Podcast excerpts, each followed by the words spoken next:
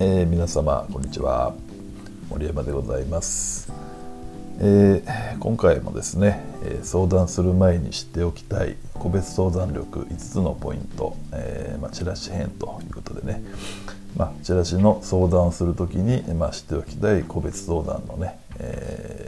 仕方というかポイントということで、今回は5つ目のポイントですね。で、5つ目はですね、実は成功している方というのは最後にご自身の言葉で、確認しているという点でございます。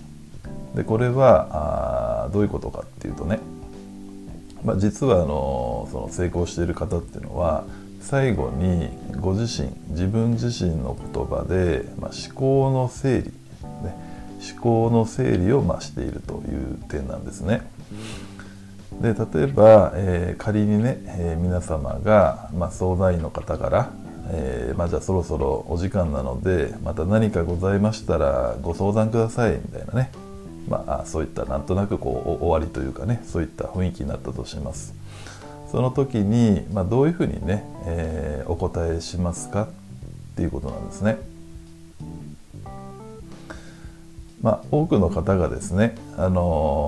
はい、わかりましたと、本日はありがとうございましたみたいなね、簡単に言うとそういった形になるということです。もちろんこれはこれで、間違いでは全くないんですけども、ただここでですね、その成功している方っていうのは、はい、わかりましたと、ちょっとじゃあ最後に今後のやることをね確認してもいいですかっていうふうにね回答される傾向にあります。このようにですね、最後に、自分の言葉、ご自身の言葉で、整理、話すことで自分自身のね頭の整理や思考の整理をしている傾向が本当にあるんですね。ですので、そもそもですけどもね、相談で大切なことっていうのは、明日からの行動の確認だと思うんですよね。やはりご存知の通り、行動しないとね、なかなか現実っていうのは変わらないということですか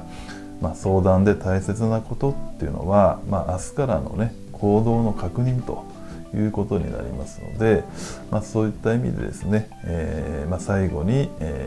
自分のね言葉、ご自身の言葉で確認することで、その質の高い相談時間という形に、ねなるかと思いますので、ぜひ参考にしていただければと思います。ということですね、相談する前に知っておきたい個別相談力5つのポイント、チラシ編ということで、5つ目のポイントをご紹介させていただきました。今回も最後まで聞いていただきましてどうもありがとうございました。